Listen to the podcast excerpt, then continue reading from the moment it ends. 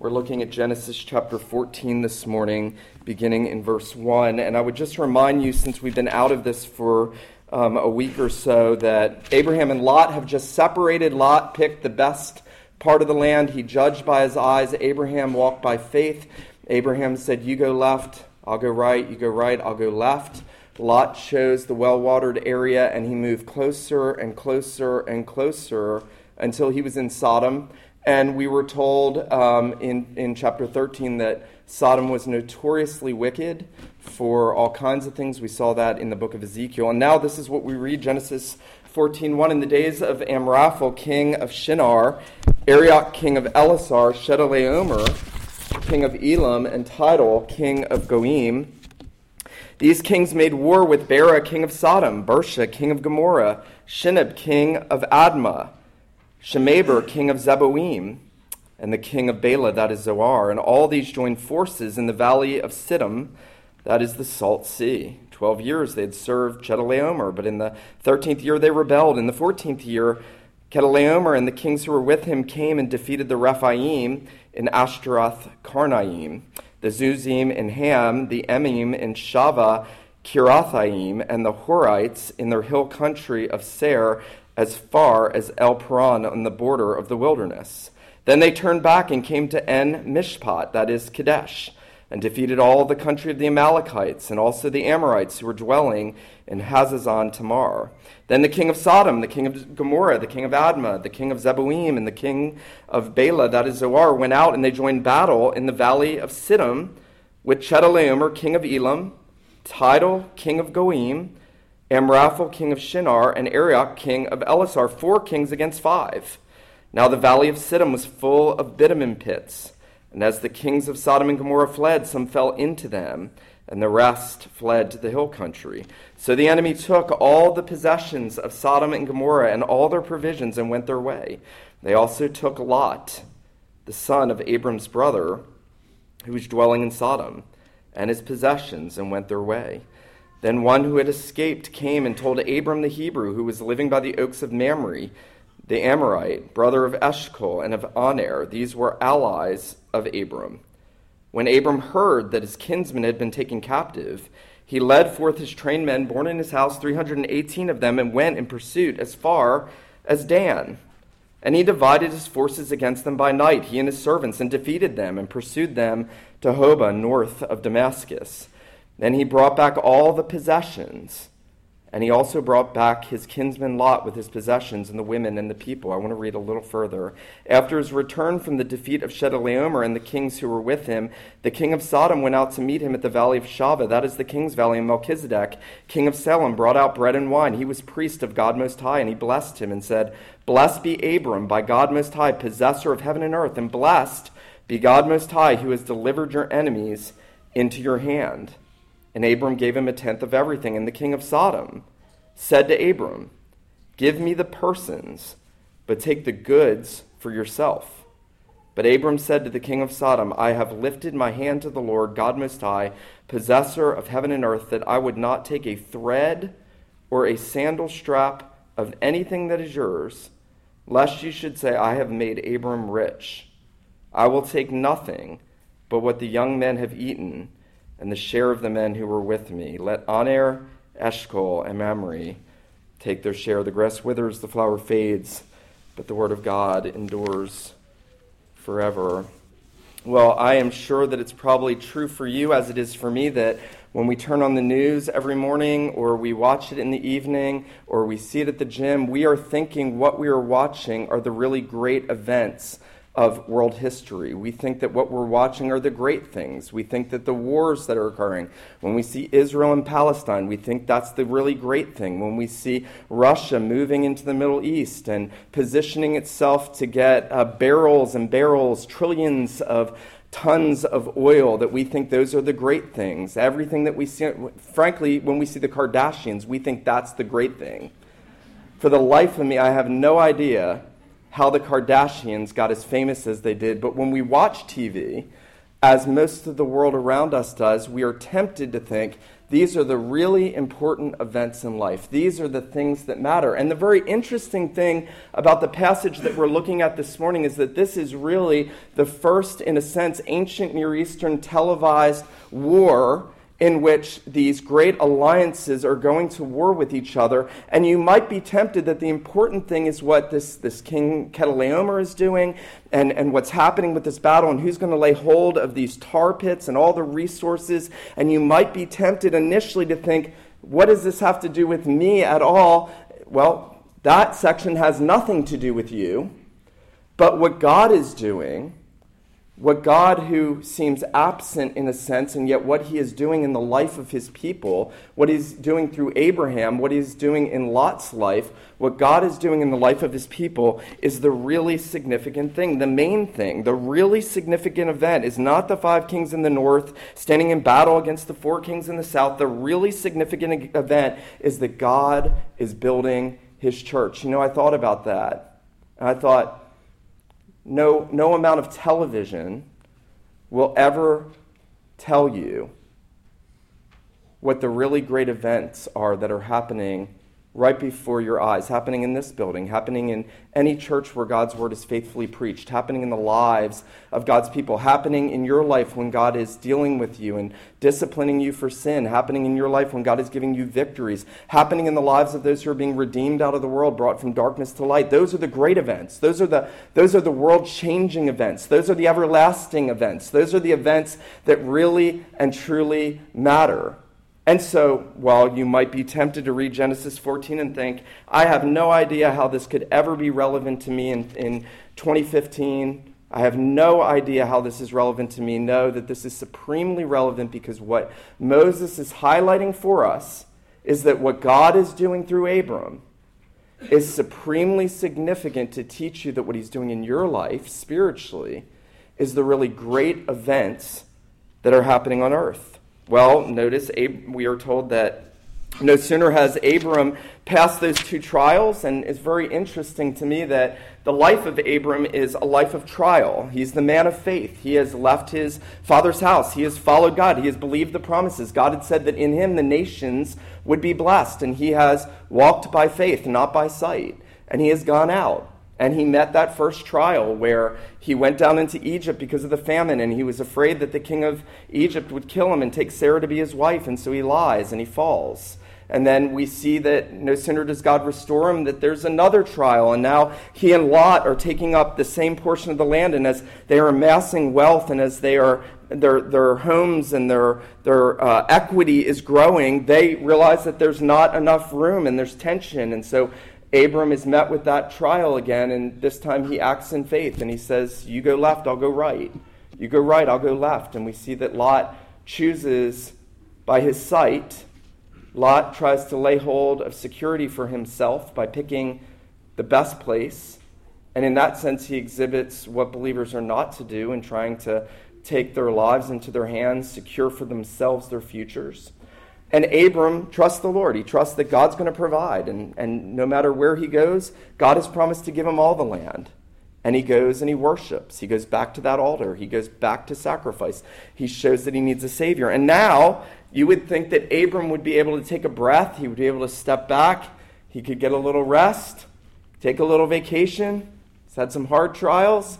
And he is met with another trial. This time, as we are told about this uh, first military battle in Scripture, and we're told about these world powers, these alliances, and this great battle where um, the king of Sodom came up with the brilliant idea that he would not pay taxes to uh, the king uh, uh Chedorlaomer anymore, but that he would rebel against him, and war broke out, and division broke out, and Lot is taken captive with all of the other cities and all the other kings. Now, it's very interesting in a sense, and I have to be careful in saying this, in a sense, you could read the first part of this chapter down through verse 11, and in a sense, you could say God really doesn't care about what's going on there. Obviously, He cares. Obviously, He ordained it. Obviously, it's part of His history. But what God is highlighting, notice verse 12, what He's highlighting is that these nations who are in disarray have taken Lot, who is Abram's nephew, who is a believer, they have taken Lot with him. What God cared about supremely was the well being of his people, even though Lot was in rebellion. Now, before we talk about Lot, I want to point out that what we can take away from this account about these kings in battle and this first war that's recorded in Scripture is that you see the contrast between the world and the church. At least you ought to see the contrast. Here is fallen man who has constantly come through the judgments of God. I mean, um, these are all descendants of Shem, Ham, and Japheth who had been with Noah, who had witnessed the great judgment that God poured out. They had witnessed uh, their descendants, their, their predecessors had witnessed the scattering of the nations of Babel. They had seen God dealing. They had heard, just like Abram had heard, about the true and living God at some point in time. And yet you see that man's natural inclination is to try to supplant, suppress, and oppress other men. That is the natural default. You know, I think this is why no amount of saying, just give peace a chance and, and no more war will ever will ever bring about the cessation of war. Jesus said there will be wars, there will be rumors of wars. Don't be discouraged, don't be anxious. All these things take place. That is that's the division of the world. That's the world hates itself. You know, that's the great one of the great deceptions and I think I realized this after I was converted was that people I thought cared about me didn't care about me. They really just cared about pleasing themselves and they wanted me to be doing whatever wicked things they were doing with them. That's it's not love, it's not care, it's not friendship. It is a faux friendship of people who are trying to make their own consciences feel better. And when that can't stand up, and when there's not enough money or resources or security, there's war and there's hostility. Because at the end of the day, everybody's out for number one. That's really what you see in the first 11 verses is that by nature, all men are out for number one. It's not enough that Chedorlaomer had his little kingdom. It, it's not enough that he was the king of this one small country or nation. It's not enough that the other kings were together there um, and, and had their little influence over their own little sphere, they were pulling together in alliances and were trying to suppress and oppress others so that they could gain control of resources, so that they could, as self preservation, self aggrandizement. You know, John Calvin has this marvelous statement on his, in his sermon on this section where he says, Every one of us is so full of pride and arrogance by nature that we will forget our own place and duty and even God Himself in order to gain our own self interest.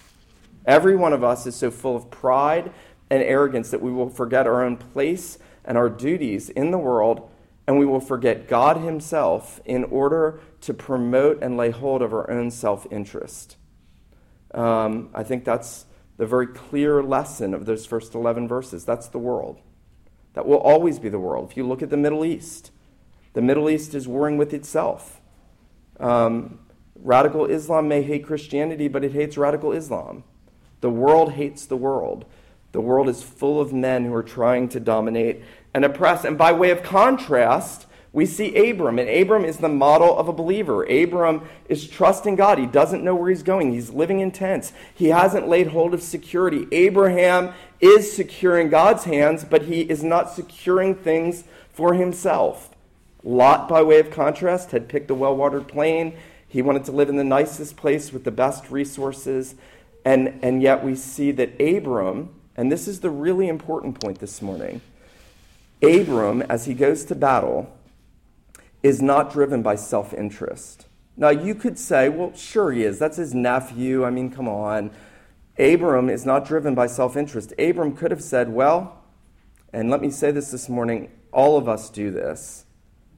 When somebody makes a stupid decision, we say, well, they got what was coming to them.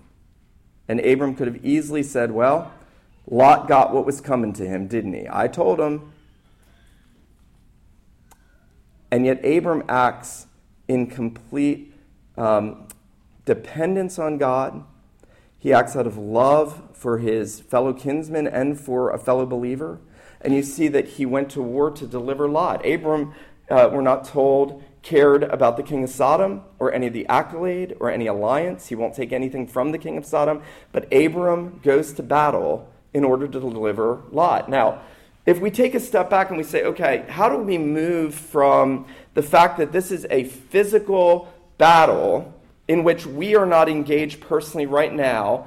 And how do we, how do we then understand that this is spiritual in nature and that there are spiritual lessons about the life of faith in this section? I think the thing that we see is that God is teaching Abram that life and the life of faith is warfare, it is spiritual warfare. He is teaching Abram that at every turn there will be trials, at every turn there will be spiritual warfare. We often say, at least I say, if I'm going through an extremely difficult time, and one of my mentors, whenever I call him and tell him about difficult circumstances, he'll say, I smell sulfur.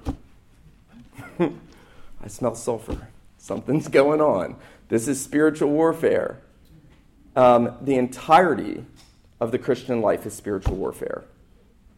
The entirety of the believer's life as a sojourn a sojourning pilgrim in this world is spiritual warfare. At every turn, we are coming up against the attacks of the evil one, the challenges of the world, the, the, the, the, the sin that causes so much problems in the world, in our own marriages, in our lives, in the church, sadly. At every turn, in every sphere, the believer's life is a life of spiritual warfare. You have the world warring with itself, and now you have the believer warring against the world. Now, um, in order to understand the setting of what Abraham's doing, we have to understand that God is doing a number of things. God is doing a number of things. Now, very interesting, you don't read about the Lord anywhere until the end of the chapter when Abram says, I have sworn to the Lord. We don't read about God acting. Um, the chapter is silent, and yet we are reading through the lines of everything that we read, and we're seeing that God is doing things. God is doing, always working in the lives of his people. God is limiting the wickedness of the world. One of the things God does through the world at war with itself is that he is limiting and restricting the world. If you may say, what do you mean? Well, if Chedorlaomer had been allowed to just keep dominating, he would have destroyed the world. If Hitler had been allowed to keep going, if Mussolini had been allowed to keep going, and hundreds and perhaps thousands of other dictators throughout human history had been allowed to keep going, and God had not used war itself to limit and to restrict the wickedness of men, the world would destroy itself. God is also chastening Lot. And this is a very important point.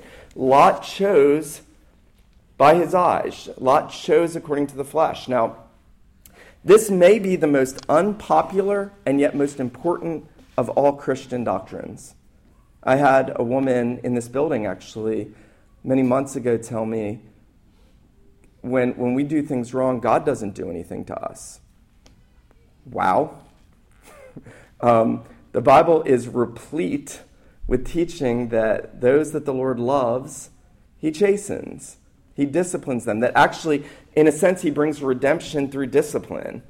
Um, and, and we are charged in Hebrews chapter 12 don't despise the chastening of the Lord, for whom the Lord loves, he disciplines. What Lot is experiencing in this chapter is discipline. When we, when we have. Uh, we have given over to the flesh, when we are living in sin, when we are doing whatever we know we ought not to be doing, and difficulty comes, that very well may be the Lord chastening us so that we would turn back to Him.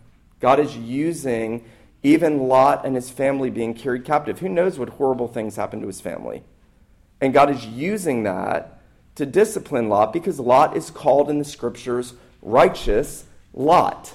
God is restricting the evil of the world through these uh, emperors fighting with each other. God is disciplining and chastening one of his own who has chosen to go and live in the world. Now, when we cast that off, let me say this this morning as um, non winsomely as possible. When we cast off embracing the fact that God chastens us, um, we are in a very, very dangerous place spiritually. And you know what? The tendency is to cast that off. The tendency is to say, to just dismiss our actions, say, no, this isn't happening because of my sin. Um, it is the worst, most dangerous place in the world to be if you're a believer. I want to say that as clearly as I can this morning. David, King David, who was an adulterer and a murderer long after he was a believer, um, wrote those great words in Psalm 119 It is good for me to be afflicted that I may learn to keep your commandments. David understood the difficulty and trial and affliction sometimes, perhaps, often occurred in his life to chasten him. I'll never forget, this was a shocking thing to me when I was preparing for ministry. Um, Samuel Rutherford, who had a very difficult life, um, great Scottish Presbyterian of the um, 17th century, uh, Rutherford wrote his letters. They're, they're super famous now, Letters of Rutherford. And um, he wrote to a woman who had um, suffered some great loss in her life, Lady Kenmure. And he had said in this one letter, and I realized almost no pastor would ever have the audacity to say this to a congregant today because most congregants would never receive it. But he said to her, um, Learn to receive the rod of affliction and see what God is doing to grow you spiritually. I prayed that once at a very large church that I was an intern in um, in a major city up north, and um, I prayed for a woman I didn't know and knew nothing about her, but prayed that the Lord would heal her. Um, in a pastoral prayer, I prayed that if um, the Lord was using this in her life, that she would grow spiritually through it. Um, the senior minister called me into his office the next day, and he had a three page letter of complaint from a congregant that I had prayed that. So I want to press this morning how, how serious this is that God was chastening Lot very clearly. Lot decided to move closer and closer and closer into the epicenter of the wicked world. He chose the world for himself. All of us love the world far too much. Every one of us. Anybody that says they don't love the world at all is foolishly deceived. Every one of us loves the world far too much. That's why we need a passage like this. That's why we need to learn that God lovingly disciplines his children and through that discipline brings them on to glory. The way to glory is through the cross. The way to glory is because of what Christ did, but one of the means that God does in bringing us along is to chasten us so that we might return to him. That is a precious, precious doctrine. Let me press that home this morning. That is not a harsh or hard doctrine. It is a precious, beautiful thing. We'll notice that God is using Abram to fight the fight of faith in the midst of all the other things that he's doing. And notice that he is told in verse 13 that Lot had been taken captive. And notice verse 14 when Abram heard that his kinsmen, note he doesn't care about those other nations, when he heard that his kinsmen had been taken captive, he led forth his trained men born in his house, 318 of them, and went in pursuit as far as Dan. Now, the question we have to ask is why why does he mention 318 men? Is that just an arbitrary detail? Is it just him saying, "Hey, you know what? Abram had 318 people who went out to battle." I think I think the reason why that's included in scripture is because God is teaching us that humanly speaking, there is no way that Abram should have won this battle humanly speaking, Abram should have been defeated. If, if five kings in alliance with each other were defeated by four kings, humanly speaking, Abram should have been defeated by these four. These four were obviously strong and mighty. They were valiant in battle. If they could, if they could oppress an alliance of five other kingdoms and nations, what could Abram with his 318 servants do? Now that's that's a picture for us that we are learning that the spiritual battles of life are of the Lord. The battle belongs to the Lord. As I thought about this, I thought about David going to Goliath and that great story where Goliath is this huge, massive military giant. No one would fight Goliath. And David comes and he says to him, You come to me with sword and spear and javelin. I come to you in the name of the Lord of hosts, the God of the armies of Israel, whom you have defied. And I think of Gideon, where God cuts back his army. He cuts back the army and he keeps cutting it back and he keeps cutting it back and he keeps cutting it down until Gideon's left with 300 and the point the point of that is that God would teach his people that any victories that they will win in this life, God is teaching us that any victories that we will gain over our sin, over the world, over the flesh, over the evil and any victories that we win must be won by Him so that He gets the glory and that we understand that we can do nothing apart from Him. I think um, of those words in John 15 5, where Jesus says, uh, Without me, you can do nothing. I think so often we think we can take our lives and our striving and our trials and our challenges and spiritual warfare into our own hands. We think that somehow we can take it into our own hands. We can conquer in the flesh. If we're just smart enough, if we just make the right moves, if we just make the right determinations, if we if we if we position ourselves properly, if we align ourselves with others that can help us through trials and we don't get on our knees and cry out to the Lord. And I think what Moses is telling us here is that Abram is least prepared for battle, and yet he is most prepared for battle. And notice God gives him wisdom. Verse 15 He divided his forces against them by night, he and his servants, and defeated them and pursued them to Hobah, north of Damascus. Then he brought back all the possessions and brought back his kinsman Lot with his possessions and the women and the people. There is something shocking about this. There is something unexpected, or ought to be unexpected, that Abram could accomplish this. Now, uh, I think, in redemptive history. This is moving forward. It's a, a precursor, it is a type. Abram here is a type of the son of Abraham, Jesus Christ. He is, he is showing us in this historical picture prophecy what Jesus would do, that by himself he would go to battle. In an unlikely way, he would gain the victory. When Jesus lays his life down at the cross, he is not doing so as a passive victim. Let me say that this morning. Jesus was not a passive victim, he was an active warrior. When he laid his life down, when he was crucified, Jesus went to battle. Jesus went to battle to defeat enemies that appeared much stronger and greater. All of our sin, the world, the, the world under the sway of the evil one, Satan himself, forces of darkness, Jesus came conquering and to conquer. I love the way that the writer of Hebrews speaks about. It's one of my favorite ways that the cross and what Christ accomplishes is spoken of in, in Hebrews 1.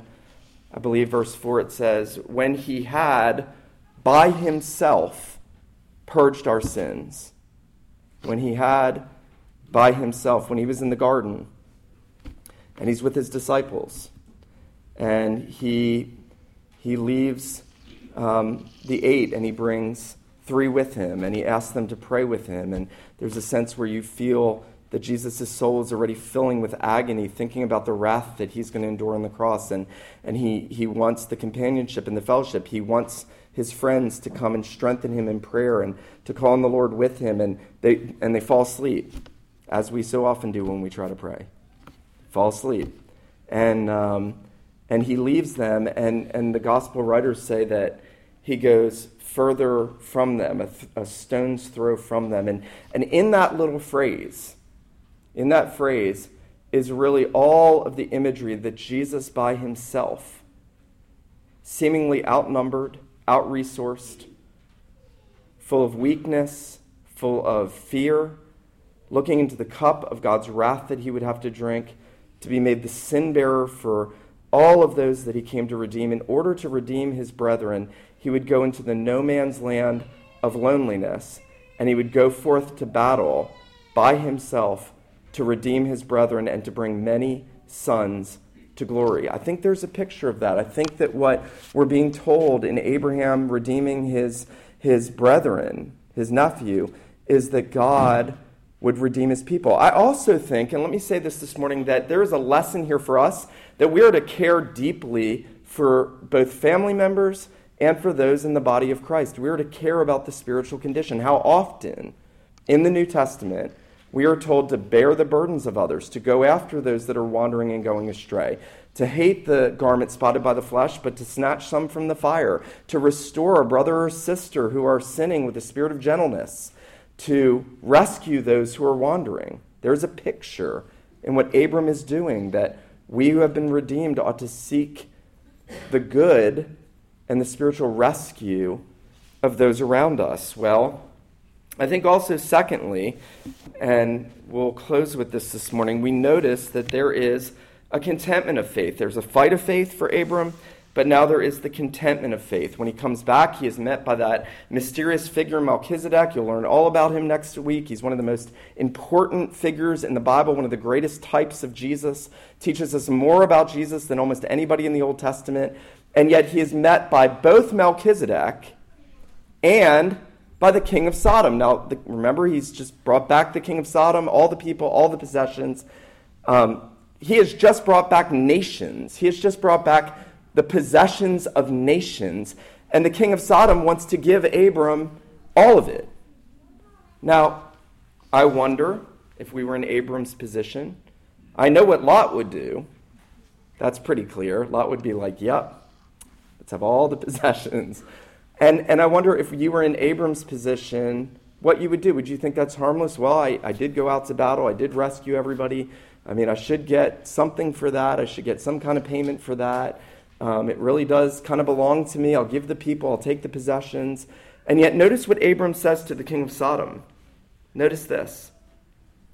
Verse 22 Abram said to the king of Sodom, I have lifted my hand, I have sworn to the Lord, God Most High, possessor of heaven and earth, that I would not take a thread or a sandal strap of anything that is yours, lest you should say, I have made Abram rich. Uh, Ligon Duncan very helpfully says this If the world can say of us, even he has his price, or she has her price, then God is not the Lord of our life. I want you to think about that soberly this morning. Abraham smelled bribery, Abraham smelled cronyism.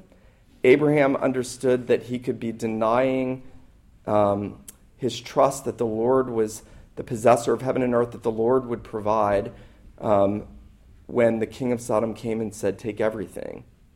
And Abram said, I will not take anything. Um, I have a friend who went through a very hard time in ministry, and he and he and the church he had been at many years ago had built a very extravagant building. Um, they had a number of very deep pockets in this congregation. They had built a very extravagant, extravagant building, and um, and they had done it sort of for the wrong reasons. They were in competition with another church. It was just it was just worldly. And I'll never forget uh, the church was falling apart internally and I've actually seen this happen on a number of occasions in, in recent years, um, falling apart internally because some of the people that were leveraging the, the mortgage in the church were causing all kinds of sinful chaos in the church, trying to get their way, asserting themselves, um, just full of pride. And I'll never forget what my friend said to me. He looked at me one day and he said, he said, we, we leveraged, we mortgaged away our right to do church discipline and I immediately thought of Abraham saying to the king of Sodom, I will not take anything lest the king of Sodom say, I have made Abram great. God made Abram great. God makes believers great. The more we trust him, the more we rely on him, the more we learn contentment in life and trusting him, even when we're faced with those, those sort of covetous, envious um, temptations, when, when we are faced with, hey, you know, here's, here's a way to, to partner up and to get more and to be more secure, God must be the Lord of our life. Now, I want to say this to us as we close this morning. Um, maybe as you examine your life, you think, you know, I feel like whenever I face the battle in life, I'm failing. I'm constantly failing. I'm like Abraham in chapter 12. Every temptation, every trial, I feel like I'm failing. There is mercy and grace in Jesus for that. There is forgiveness in Jesus. It doesn't matter if you failed 50 times recently. If you will turn back to the Lord, if you will rely on Him, there's grace and mercy in Jesus. It's one of the beautiful things about the gospel. If anyone sins, we have an advocate with the Father, Jesus Christ the righteous. If anyone confesses his sins, he is faithful and just to forgive us our sins and to cleanse us from all unrighteousness. But there's a lesson to learn. There's a lesson that we would learn. I want to be strong in the battle. I want to be strong in the grace that's in Christ. I want to overcome when I'm faced with temptations. I want to be a blessing to other believers. I don't want to be driven by self interest. I want to be able to live by faith in the promises of God, fixing my eyes on Jesus, and live out of love for the brethren, wanting good for them. You know, by the way, that is the whole of the Christian life. I mean, the whole of the Christian life is summed up in this faith toward Christ, love for the brethren. If you are fixing your eyes on Jesus, if you are sitting at his feet, if you are if you're sitting at the foot of the cross on a daily basis, if you are calling on him and walking by faith, if you are proactively trying to love the brethren, you will be every bit as great as Abraham shines in this chapter. Abram was the great one of the earth. You know, it's funny.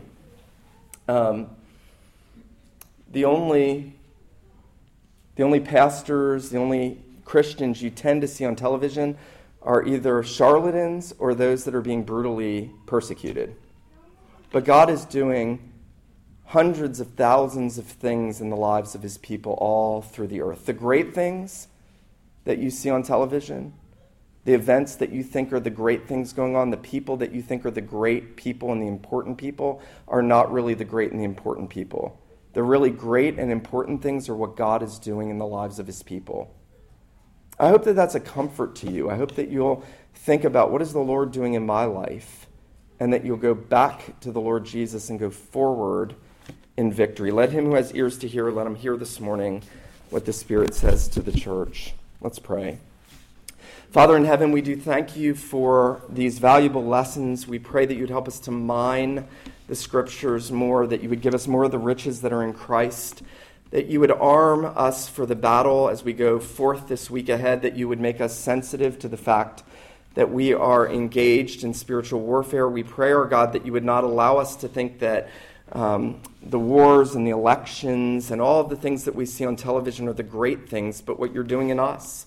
We pray, our God, that you would renew our minds and our souls by the Holy Spirit, that, that you would fix our eyes on Jesus Christ, that you would help us to walk by faith in him and to be content that we possess him because you are possessor of all things and have freely given us all things in Christ. We pray, our God, that you would help us to this end. We pray these things in Jesus' name. Amen.